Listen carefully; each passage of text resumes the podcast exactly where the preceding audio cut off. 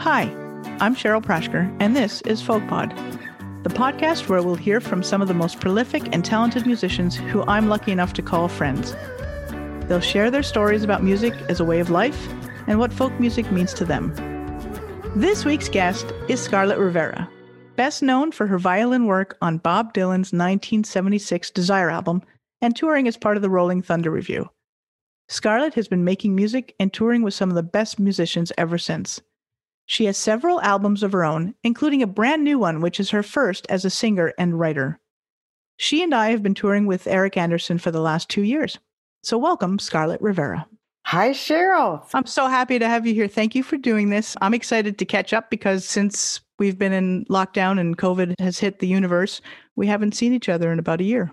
I know. It's flown by.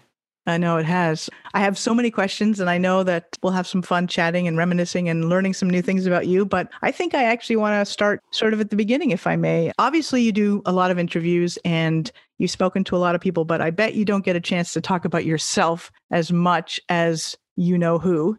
Mm-hmm. So I'm not going to mention you know who until later on. Okay, first, where did you grow up? I grew up in a Midwestern town outside of Chicago called Joliet obviously violin is your actually is violin your first instrument? Actually no i started on piano at six years old and huh. i moved to violin because i didn't really take to piano as well and i took to the violin right away. Private lessons or were they group lessons or? Oh, i had private lessons through grade school high school and we had a wonderful orchestra. We had a conductor and I had first chair from beginning to end. At what age did you first try the orchestra? I guess like second grade on, I was in the orchestra. That's amazing. You're very lucky to have had that because I know that not everywhere do they have orchestras for kids that age. That is spectacular. What a great experience that must have been for you. Mm-hmm. In high school, we actually came to Canada and we did an exchange program. I lived with a Toronto family and our whole orchestra took the train to Toronto and stayed oh. for a week. A whole week. Oh, I did some of those when I was in high school. Actually, my first time to New York City was an exchange with a band. I think people don't realize how lucky the kids in band and orchestras are to have those kind of experiences, to meet other musicians. And so you obviously remember those times. Yes, I do. That's when I got to expand my horizon beyond that town is through those great composers. Yeah. And to envision a place and to see possibilities beyond that small Midwestern town. So, did you actually foresee yourself maybe playing in an orchestra? I mean, was classical music the end all be all for you, or did you start realizing there was other kinds of music that you could put your violin to? It was kind of a given that I was going to move in another direction, even though I had first chair and I love classical music and I still play classical music and I have recorded classical music. But somewhere along the line in like junior high, I uh, started being the prankster and uh, uh, got thrown out of orchestra. No. Yeah. but they had let me back because I had first chair. I had to ask the whole orchestra when the conductor conductor's out of the room to uh, play a different piece when he came back in, and and he broke his baton over my stand and said, "You out, Scarlet." Oh my goodness, that's great. That's great. Yeah. So, did you always want to be a musician, or was there ever a time in your life that you know, I think I'm going to be a veterinarian or something like that? I mean, was it always music? I did art the whole time as well. Hmm. Certainly not as good as Joni Mitchell. I was just going to say, like a certain somebody we know. yeah. But I did do art all the way from grade school all the way up to college in conjunction with music. So, do you still have paintings or pieces of art that you did from back then? Or I think my sister probably has a few little mm-hmm. etchings and drawings. Yeah. Do you still paint? Somewhere along the line, music just took over, and I really didn't look back on and when I started some years ago, I think I was on the Indigo Girls tour when I took out a notepad to start drawing, and I went, oh no, I've forgotten everything. I didn't have the nerve to come back. Oh, wow. I didn't know that about you. I love that. It's uh, a lot of musicians seem to have a feel for all kinds of art and stuff like that. We just don't always know about each other. Where did you go to university and what did you study? I got a scholarship to Southern Illinois University for music and literature. Ah, okay. So were you actually writing poetry or, or writing music at that time? Not yet, but that's when I started to listen to The Doors and Janis Joplin and Jimi Hendrix. And of course, I was listening to Bob Dylan already too in high school, actually. That was transformative when I heard his songs. We will get to that later. But yeah. I started um, playing improv to records. That's interesting because most classical musicians would rather take a bullet than improvise. So you just kind of took that on yourself. I took it on myself and I was improvising to John Mayall and the Blues Breakers. Oh, neat. And within like five years, I was sitting in with John Mayall and the Blues Breakers in New York. And fast forward, this last year, 2019, they asked me to record on his album. Wow. And on that ah. same album is the guitar player from The Doors. You're kidding me. No. Oh, Scarlet, that's so cool. So, I mean, from the beginning, listening to The Doors to John Mayall to many years later, I ended up working with uh, people just out of my own imagination working with. Wow. So our lives do come full circle a lot of times and it just amazes me. It's such a great feeling when you're in the middle of that and you realize where you started from and the people that influenced you. And then when you get to meet them or work with them, it's just a magical, magical feeling. So back up a little bit. Obviously, you moved yourself to New York. Is that what happened? Well, I lived in Chicago for a while. And that really was not going to happen. I didn't see any future of music there, even though there was a blues scene there. But I didn't really see myself as a blues violinist. Before I left college, I really was envisioning that I was going to do something with the violin and break into contemporary music. Huh. From Chicago, I bought a one way ticket to New York. One way? Yeah. Huh. I didn't have family or friends in New York. It just blows my mind. It just blows my mind. So, how long were you in New York before you met Bob Dylan? Several years. I'm actually writing a memoir right now, so I'm really refreshing my memory on what happened and when. Some things I did along the way, like one of the first gigs I did was with Ornette Coleman, the jazz sax player. Yeah, you did a little bit of jazz and you played with a big band. And then I also played with a Cuban band 13 piece all Cuban band. I was the only girl in the band. And so, how did you get that gig? Yeah, I walked into a Cuban restaurant and I went there a lot. And I saw a guy walk in with a flute case, and he saw me with a violin case. Of course, we ended up talking. And he told me he was a band leader of a 13 piece Cuban band, and I had never heard live Cuban music before. And he invited me to a rehearsal. So I went, brought my violin, and he invited me to sit in and there was no music. He just told me hints of what kind of rhythms to play. It was my first introduction to polyrhythms. Oh. you'll appreciate that yeah. cheryl. Get thrown into the waters right away. Oh yes. But i did. I did fine. But then he invited me to play a gig live with them and all the guys in the band had this gigantic frown on their face. They go we don't want to go in the band, you know. Did they say that out loud? Yeah, to him. They weren't looking at me. They were ignoring me totally. and he just stamped his foot. He says, I'm the leader of the band. I like her. She's in the band. All right. Eventually, the band members warmed up to me. I love it. I also wanted to try to learn some other styles other than my own improv to records and things. So I uh, had heard about this violinist, Leroy Jenkins, who's a black jazz violinist. And I found him and I took some lessons. And after a few lessons, he said, You don't need lessons. He is the one that opened the door for me to meet Ornette Coleman and this string quartet with drums called the Revolutionary String Ensemble. Wow. Sounds kind of cool. we are the String Panthers. string Panthers. yeah. Oh man. All right. Well, we got to ask you. I mean, obviously, our folk audiences know a bit about you, and Bob Dylan fans think they know a bit about you. But do tell us how you met Bob Dylan.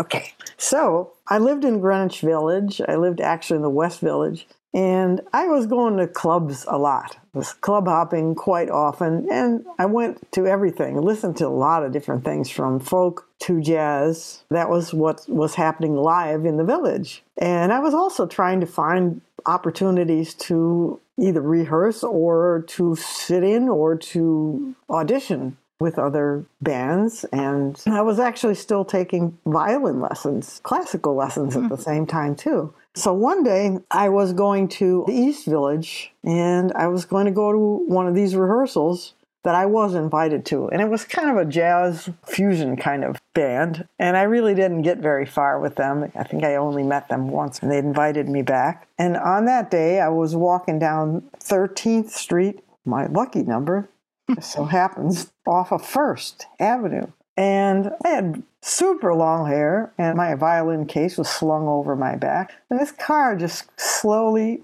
was cruising next to me as I walked. And I was just about to turn and cross the street to go to that rehearsal, which was in a basement apartment. And this car actually cut me off. And a guy reached over and he says, Hey, uh, you know how to play that thing? I said, Well, yeah, I do. And kind of looked like Bob Dylan. kind of looked like Bob Dylan. A whole bunch of guys looked like Bob Dylan. Yeah, yeah. there were a lot of wannabe Bob Dylan lookalikes in the village at the time. So I was like, oh, I don't know about this. Did that not freak you out a little bit that a car stopped in the middle of the street following you? no, this kind of more innocent time, you know. I guess. It really was. There was nothing sinister about it, you know. Felt fine. So then the guy just kept talking to me and he wanted to know more. And he says, You know, I got to hear you play. And I said, Well, I was about to go to this rehearsal across the street. And he said, Forget that rehearsal. I really have to hear you play. And he said, Well, you know, I have a studio just around the corner. I would appreciate it if you just jump in and I'll take you there and we can go over a few songs. And something made me go, I think I should do this. I think I should get in the car. Normally, you don't just jump in a car with a stranger. Did you realize who it was at that point or not yet? Yes, I did. Okay, yeah.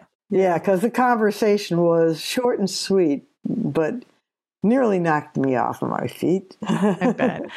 so then it turned into a long day, actually. I played for him for quite some time. He jumped from song to song. He didn't give me any charts. He didn't tell me what key anything was in. And he didn't play Dylan hits for me to know and play along easily to. So he was really wanting to test me. Was it just him in the studio or the other guys around? Nobody else. Going back and forth and Mm-hmm. playing on some Bob Dylan tunes. Obviously, you passed the test. Well, I didn't know. I didn't know because then he moved to piano and then he didn't have any expression on his face. He wasn't smiling or going, wow, that's good, nice. None of that. He was just kind of deadpan face. And then he slammed the piano down. He goes, you know, I got to go see a friend of mine play. You want to come along? And I said, oh, sure, I'd love to come. So he said, well, let's hop back in the car. It's just a few blocks away. Back in the car, we show up to a club called the Troubadour. Hmm. And on the marquee, it says Muddy Waters in the band. I got to go see a friend of mine, he says, huh? Yeah. Muddy Waters. So we walked in and he put me at the bar. And then he said he's going to go talk to the band. And he disappeared. And I thought I was just going to hear the show from the bar stool for the rest of the night. After the first song, he got up and appeared from backstage and joined Muddy for the song. And the place went absolutely bananas. Yeah, he was unannounced, right? Unannounced, yep. Then he went to the microphone and he said, Now I want to bring up my violinist. Are you kidding me? No. I was like scrambling to get from the bar stool to the, the backstage and yanked the violin out of the case really fast and had no pickup. It was just an acoustic violin. Right. So you're just into a mic, if there even was a mic there. Oh, yeah, they just threw a mic over the Okay. top. And then uh, they went into one of Muddy's classic songs. Then Muddy threw me a solo, and everybody stared at me. The whole band, Muddy Waters, the band, and Bob Dylan staring at me while I was playing. And then they started smiling. They all smiled, and that was it. I passed. Well, never was there a better reason to say, and the rest was history. Yes. I mean, I can't imagine how many times you've been asked this, but especially now that I know you're writing a memoir, can you really even fathom what your life would be like if that day hadn't happened. Who knows? I don't think I would be here. You know, I was not going in a good direction in a lot of ways. Not so much musically, but emotionally. Right. I was into serious rebellion and all kinds of stuff. So, and also I didn't want to just go, oh, I give up. I'm going to go back to this small town. So I kind of put myself out on Yeah. a limb.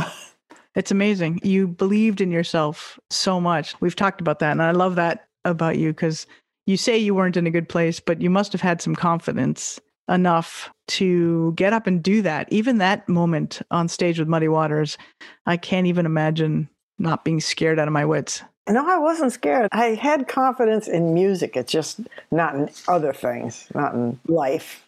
Right, right. That begins your journey with Bob Dylan. You record on the Desire album.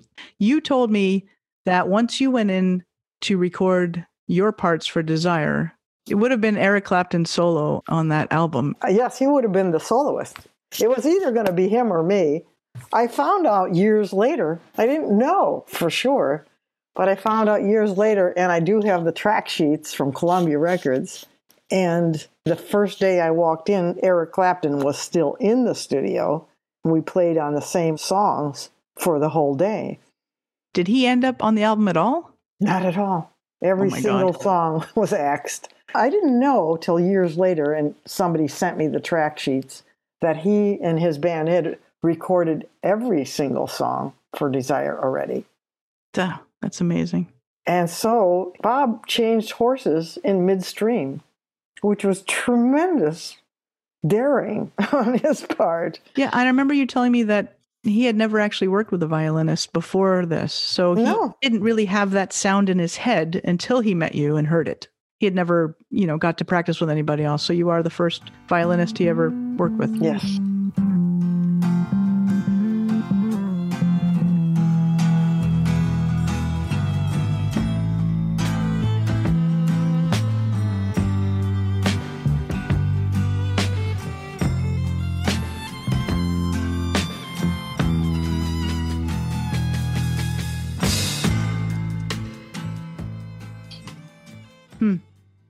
Amazing.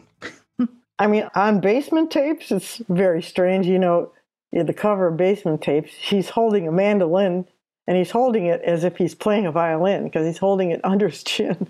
Oh, yeah. Wonder if that was in his head. Oh, maybe. I guess it's meant to be. I hope he feels the same way about, I'm sure he does, that things would have been very different had he not met you. It was a intersection of destiny for sure, and it worked out great for both of us because I definitely did enhance something. I saw it when I saw the movie. Actually, I mean, from an audience member's point of view, finally saw what I looked like playing from a distance, and I went, "Oh wow!" And it was magical and mystical. And it was course- magical yeah. and mystical, and I didn't remember that I did all of those face paints, and I forgot some of them that I did. Really? hmm You painted his face as well, right? No. He did his own? hmm But the face painting started with me, not him. Oh, interesting. Again, we cannot move any further on this, but in your memoirs, I don't know where you are in your memoir yet. Do you talk about what your relationship was really like in the memoir, or do you not discuss Oh. that at all? Oh, I do. I do, absolutely. So you were very close with him, were you not? Yes. I mean, he really put his arm around me, I mean, like a wing, in a gigantic way and an open way. I mean, he lifted me up very publicly. He rarely announced any band member by name. He discovered me and he went with being very proud of it, which is rare for him to be that open about a player. And so you did Desire. You also obviously did the Rolling Thunder Revue. And so you did a lot of touring with him. What mm-hmm. I don't remember is if you were on another album after all of that. I'm on Hard Rain, the Biograph, the Bootleg series as well. There are outtakes from Desire on both Biograph and Bootleg. And I am in the uh, Renaldo and Clara film, the Hard Rain CBS special, and the John Hammond special. Interesting. So I did a lot. And after your time with Bob, what was the next project? Did you stay in New York? I can imagine that it must have been an interesting and strange time for you. I did stay in New York, and I had already, prior to meeting him, the last things that I was doing was working with a band that I was a member of that was like a fusion band. Hmm. So I continued on with the fusion band, and we got a record deal. Well, I got a record deal on Warner Brothers. They were not happy because they were hoping it would be a band signing. Oh, the band was not happy, right? Yeah. But it had nothing to do with me. You don't tell a record company what to do. so, anyway, you know, because of the name recognition, they signed it under my name. But I still really loved the music. We ended up doing two albums together, and they were really incredibly progressive rock fusion. I don't think I've heard that. Nope. Ah, I wonder if I can find that somewhere.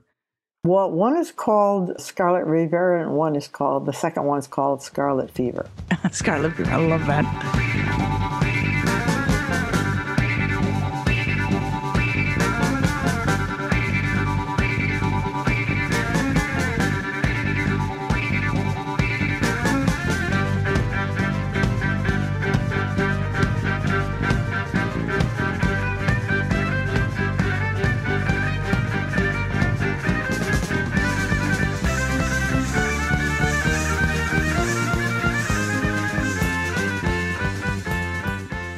Love that. So you're still in New York.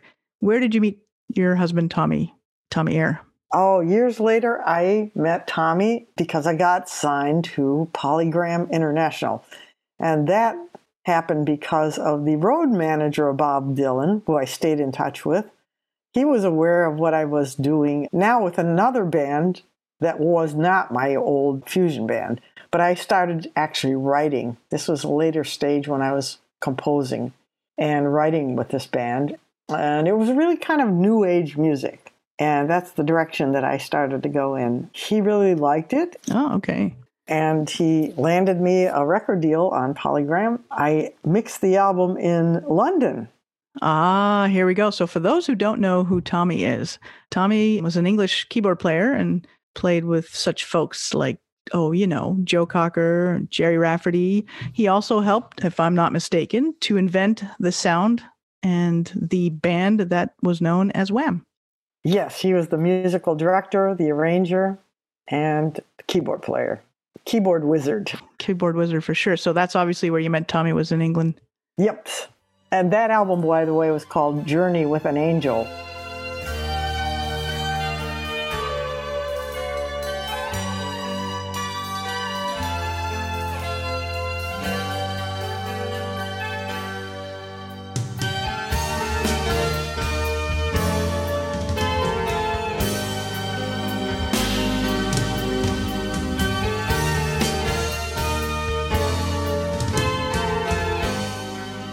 It was a sub label of Polygram called Theta, and they wanted to launch us all at the Montreux Jazz Festival in Switzerland. And of course, they couldn't afford to fly an entire band over from the United States. I was the only American on the label as well. So I only brought one band member. I brought a drummer from Switzerland with me. We had rehearsals in London at rehearsal studio called Nomis Studios. And the uh, label hired the best session players of London. I mean, the best. They all played with Jeff Beck or Elton John, Wham, of course. So Tommy was one of those top session players that was hired to be backup band for all of the people on the label that was going to get launched at the Montreux Jazz Festival. And I had to send Tommy all my charts physically in the mail. And he got my charts and they all said S. Rivera. There's no Googling anybody at the time. right. so he thought I was Sam Rivera or something. Yeah, he, he thought you were a guy? Yeah. Oh, that's great. it sounds like a Lucille Ball sitcom. when I walked in the door at Nomis Studios, apparently his eyes came out like springs, like Wiley Coyote. You yeah, know? wish I'd seen And- that. So we had chemistry from the minute we met, I would say, musically and otherwise. Aw, that's so sweet. I just love the story about you and Tommy. And I know that there are people out there that actually don't even realize that you were married. He was so much fun. Everybody loved him because he was brilliant, but he was very humble and told amazing, fun stories all the time. the two of you kind of got into more Celtic music and you did some Celtic albums with him. Yeah,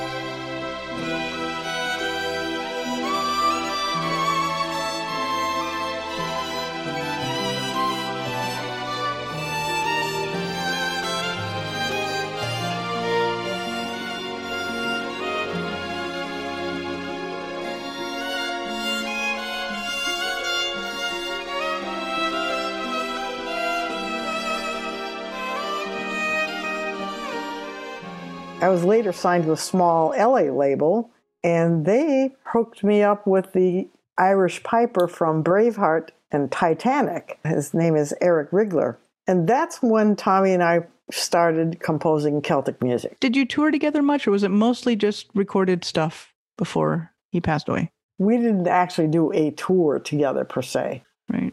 And how long were you guys together? We were together for about 12 years. Yeah, and he's tragically passed away very young. Yeah. After that, you ended up in, in LA, I guess. Actually, we both moved to LA together before he passed away. This happened in, in LA. He loved living here. I loved living here. He was still working with Gary Moore and flying back and forth to London with Gary Moore. And prior to me leaving New York, I was working with the Duke Ellington Orchestra. I remember you saying that. What was that like? That was wonderful. And that was another twist of fate where I was, I didn't get an official audition. It was just I met his daughter, the granddaughter of Duke Ellington, at a girls' party. I didn't know that was how you met. And I ended up playing violin for all the girls at the party, and we were drinking and having fun. And she was a very shy girl, and she said, oh, I really like your violin, and I want you to meet my father tomorrow. so, did you know who she was? No. so you were like, oh, yeah, sure, you want me to meet your dad? Yeah. she gave me the address of One Lincoln Center, which is very significant. Right. then I saw the name Ellington. I went, oh, gee. And it was Duke Ellington's son, who was the conductor of the band at the time. That was her father. Mm-hmm.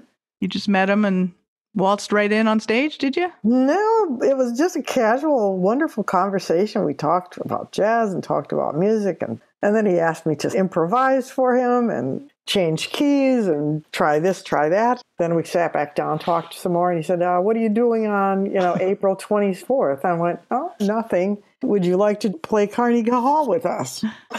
What are you doing on April 29th? Would you like to play Carnegie Hall? And you said, I need to check yeah. agenda. you hadn't really played jazz a lot, you know, in a long time. So that must have been an interesting kind of swing back. Mm, yeah, it was a swing. I had to read charts. Right. There's not a lot of improv for me, just a little bit. Yeah. But it was challenging. You just, had to read with the rhythm yeah. feel of it. Must have been a blast. Yeah, it was. And then they were all very happy with my playing and they took me to Kennedy Center in Washington, D.C. Yep. And I joined them as a soloist in Venice, Italy as well. Wow. What a great experience. Yeah. See, things like that pop up in our lives that we don't expect, we don't even look for, and it just happens, which makes it more magical, especially when you reminisce back. I hope you're having fun writing about this stuff in your memoir. I, I am. Yeah, I haven't gotten to the Ellington part, but it, it will be fun because his granddaughter, Gaye, was a lovely girl. She's a painter. Hmm. Great experience for you. I just love it.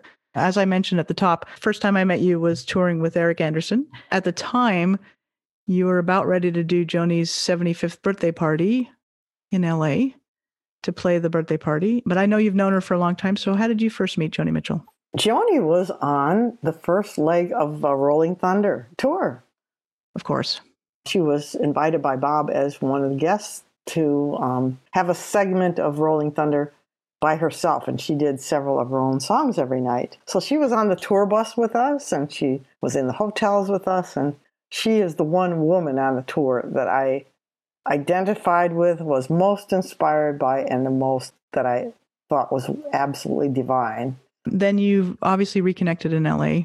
Mm-hmm. Then we reconnected some years ago in LA when she was with her husband But then I went back to New York and kind of lost connection with her again. And just for your information, the song Songbird is what I wrote for Joni. She's a soul gazer, a one of a kind, a trailblazer,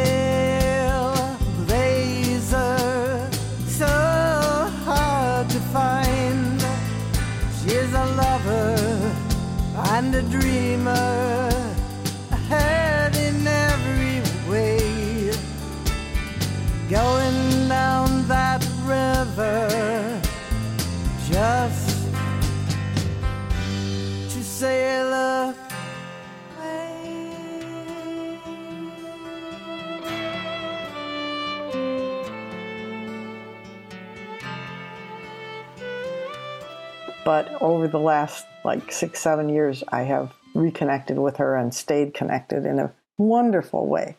Yeah, and for those who don't know, one of the magical moments that we all had while touring together in uh, LA was we got to go over to her house and have dinner with her. And we got to play some music for her, and you arranged all that. So thank you. It was definitely, I mean, it's definitely something I'm never going to forget. I know. Oh, it was great. Wasn't that fun? Well, yes, always fun. Yeah. Yeah. Well, we've had some fun touring together. I'm just very honored to even have met you and to get a chance to play with you on stage every night and kind of look over and watch you take some solos. And then, oh, it's just so much fun. I can't even tell you how much fun it is. So thank you.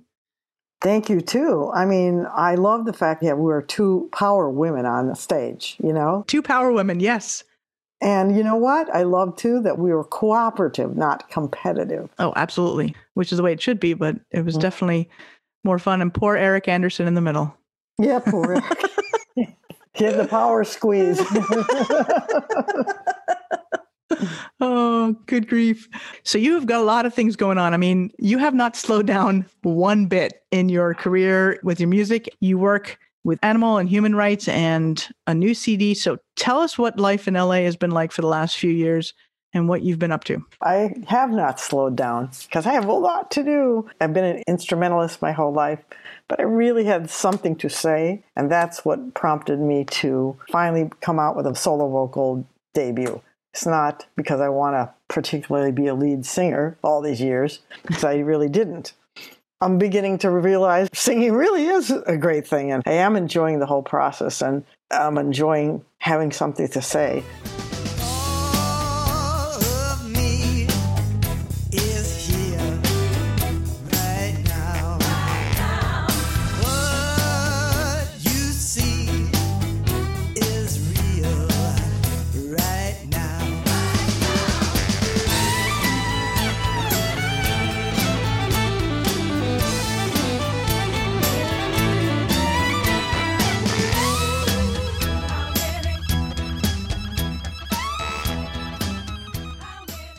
So, title of the album is All of Me, and I have great people on it. I'd love to hear Dust Bowl. Can you tell us a little story about how that song came to be and why you wrote it? Well, this is my nod to Woody Guthrie and to Bob and to the whole folk tradition and to the whole environmental disaster that happened in the 30s that is kind of around us today still.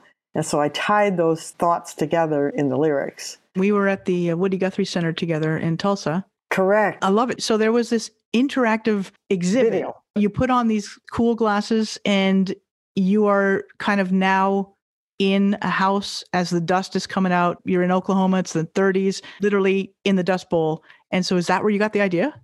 Yes, it overwhelmed me. I was crying after I left that. I want the audience to know that it was I that forced Scarlet to go over to that exhibit and put those glasses on. So I take full responsibility for the song. Thank you.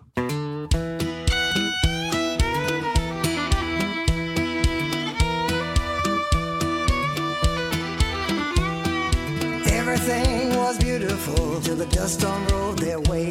It choked the life out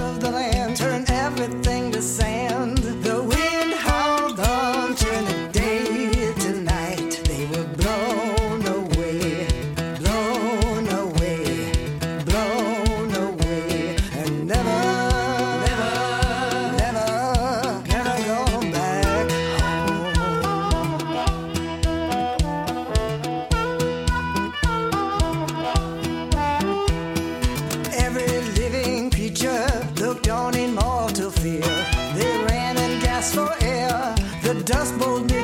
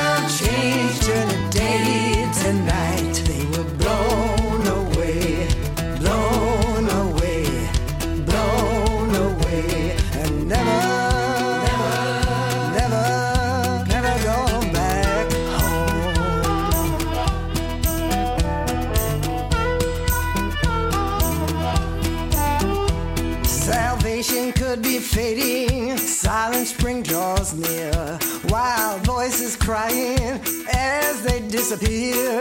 Scattered dreams, precious memories will be blown away, blown away,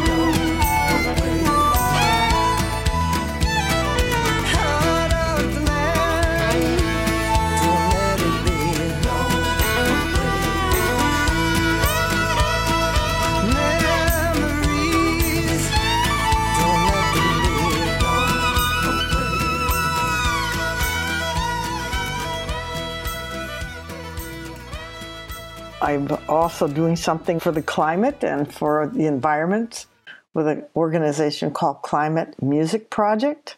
And I'm working with the top climate scientists, really heavyweights.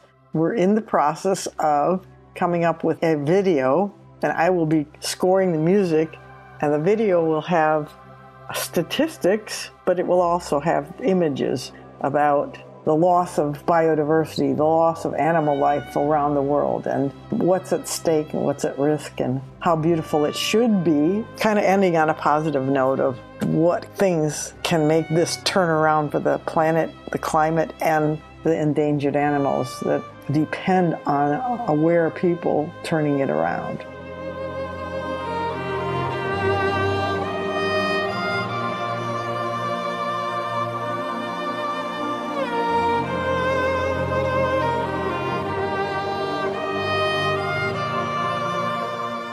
That's incredible. So most people at this stage of their lives would be saying, "Okay, it's time to retire."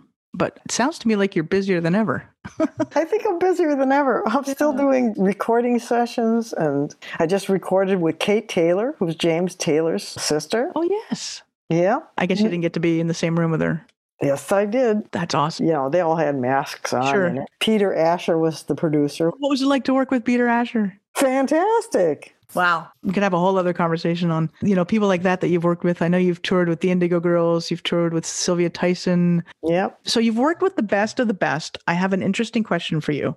Okay. When we can continue to move forward like this, where we feel like we still have so much to do, do you consider yourself a success? After all the wonderful people you've accompanied and places you've played, why is it that a musician feels like we still need to do more? Is it that we are still looking to be successful, or is it just that it's just part of who we are and we just need to keep going? Do you consider yourself a success?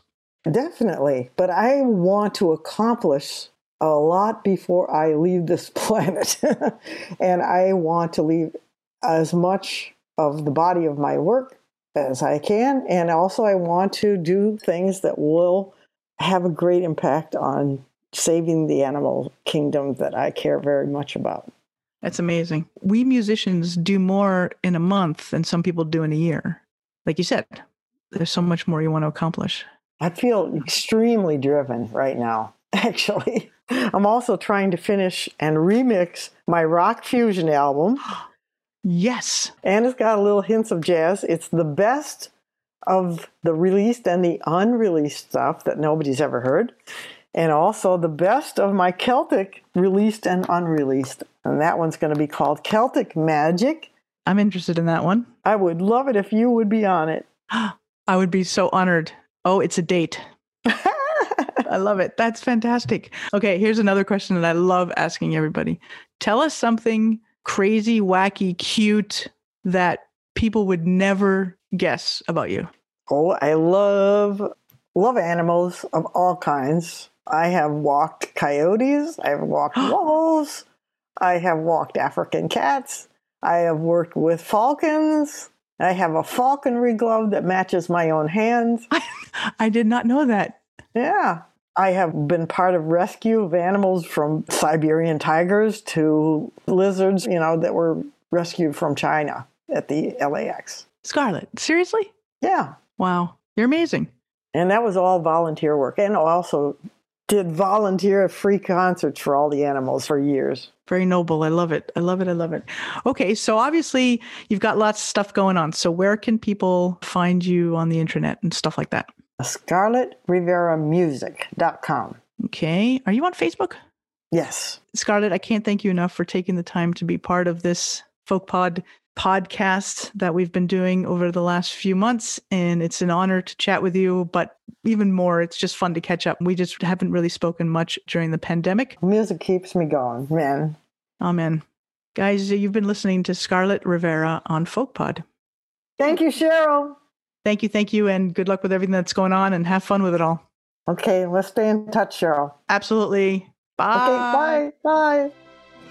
FolkPod is a production of Long Story Short with me, Cheryl Prashker, your host, producer, and lead schmoozer, and Shauna Boniface, creator, producer, and editor. Like and subscribe to FolkPod wherever you get your podcasts, and please give us five stars on iTunes. It really helps raise our profile for more listeners. Catch us on Instagram, Twitter, and Facebook at The FolkPod. Thanks for listening, and hope to see you next time.